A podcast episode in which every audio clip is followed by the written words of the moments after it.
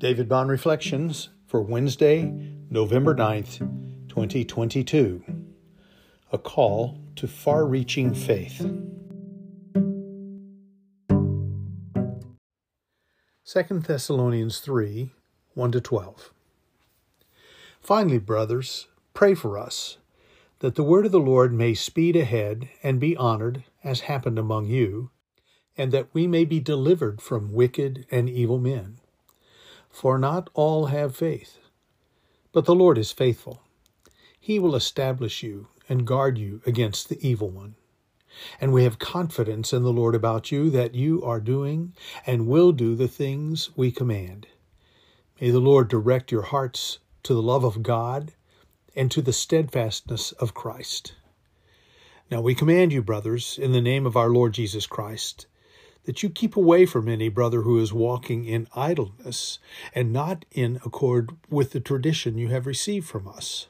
For you yourselves know how you ought to imitate us, because we were not idle when we were with you, nor did we eat anyone's bread without paying for it. But with toil and labor we worked night and day that we might not be a burden for any of you. It was not because we do not have the right, but to give you in ourselves an example to imitate.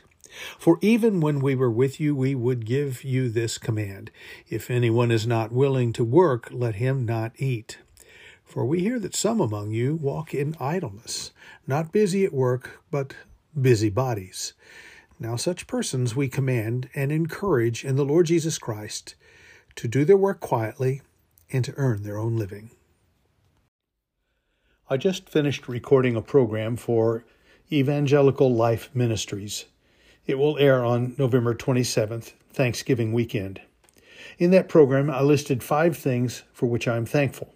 In reverse order of importance, they are things I can taste, touch, smell, see, or hear, the freedom we have as citizens of the United States, so germane this day after Election Day, the family of God, my brothers and sisters in Christ, my family, wife, children, their spouses, our grandchildren, aunts, uncles, nieces, nephews, and cousins, and the goodness and grace of God fully shown in Jesus Christ. In regard to that last and most important one, I quoted Psalm 107, verse 1. Oh, give thanks to the Lord, for he is good, for his steadfast love endures forever. I so appreciate the word steadfast, unmoving, absolutely reliable, unwavering, always there, neither flighty nor fickle. So when Paul speaks of directing our hearts toward the love of God and the steadfastness of Christ, I especially take notice. It might be that we are being urged to express the love of God to one another and reflect Christ's steadfast commitment to God in all we do. That's not necessarily wrong.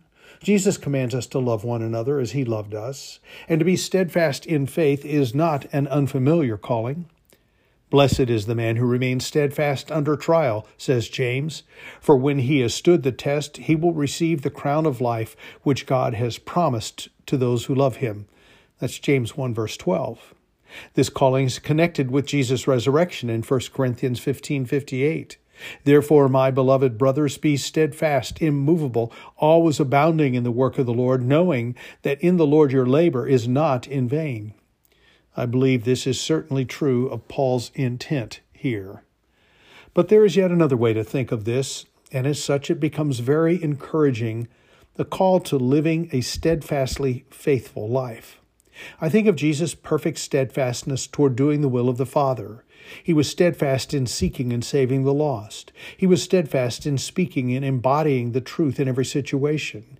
He was steadfast in obeying the will of the Father. He was steadfast in uplifting the humble and bringing down the arrogant. He was steadfast in teaching his disciples and giving them the commission of making disciples. He never wavered. Having our hearts directed to Christ's steadfastness is a call to far reaching faith. If our hearts are directed to Jesus, certainly we will reflect his character to others around us. The same can be said of God's love. It is unwavering, absolutely reliable, completely certain, positively present, reliably available. As our hearts are directed toward God's steadfast love, we will be secure enough to risk loving others. Paul here is speaking about our hearts, which will determine our actions. If our hearts are directed toward God's love and the steadfastness of Jesus, we will not merely give a nod of acknowledgement to these things, we will embrace and reflect them toward others. You cannot reflect what you do not see. You cannot give God's love if you've not received it. You cannot be steadfast if you're not convinced of Jesus' steadfastness. And even when we've received God's love and been convinced of Jesus' steadfastness, we need constantly to turn our hearts toward Jesus for his never ending supply of love and grace. Thankfully, it is never ending, steadfast, reliable, perpetually present. May our hearts be drawn toward that and our faith embrace them and give us courage and the will to express them to others. We'll be blessed by it and bless others in the process as well.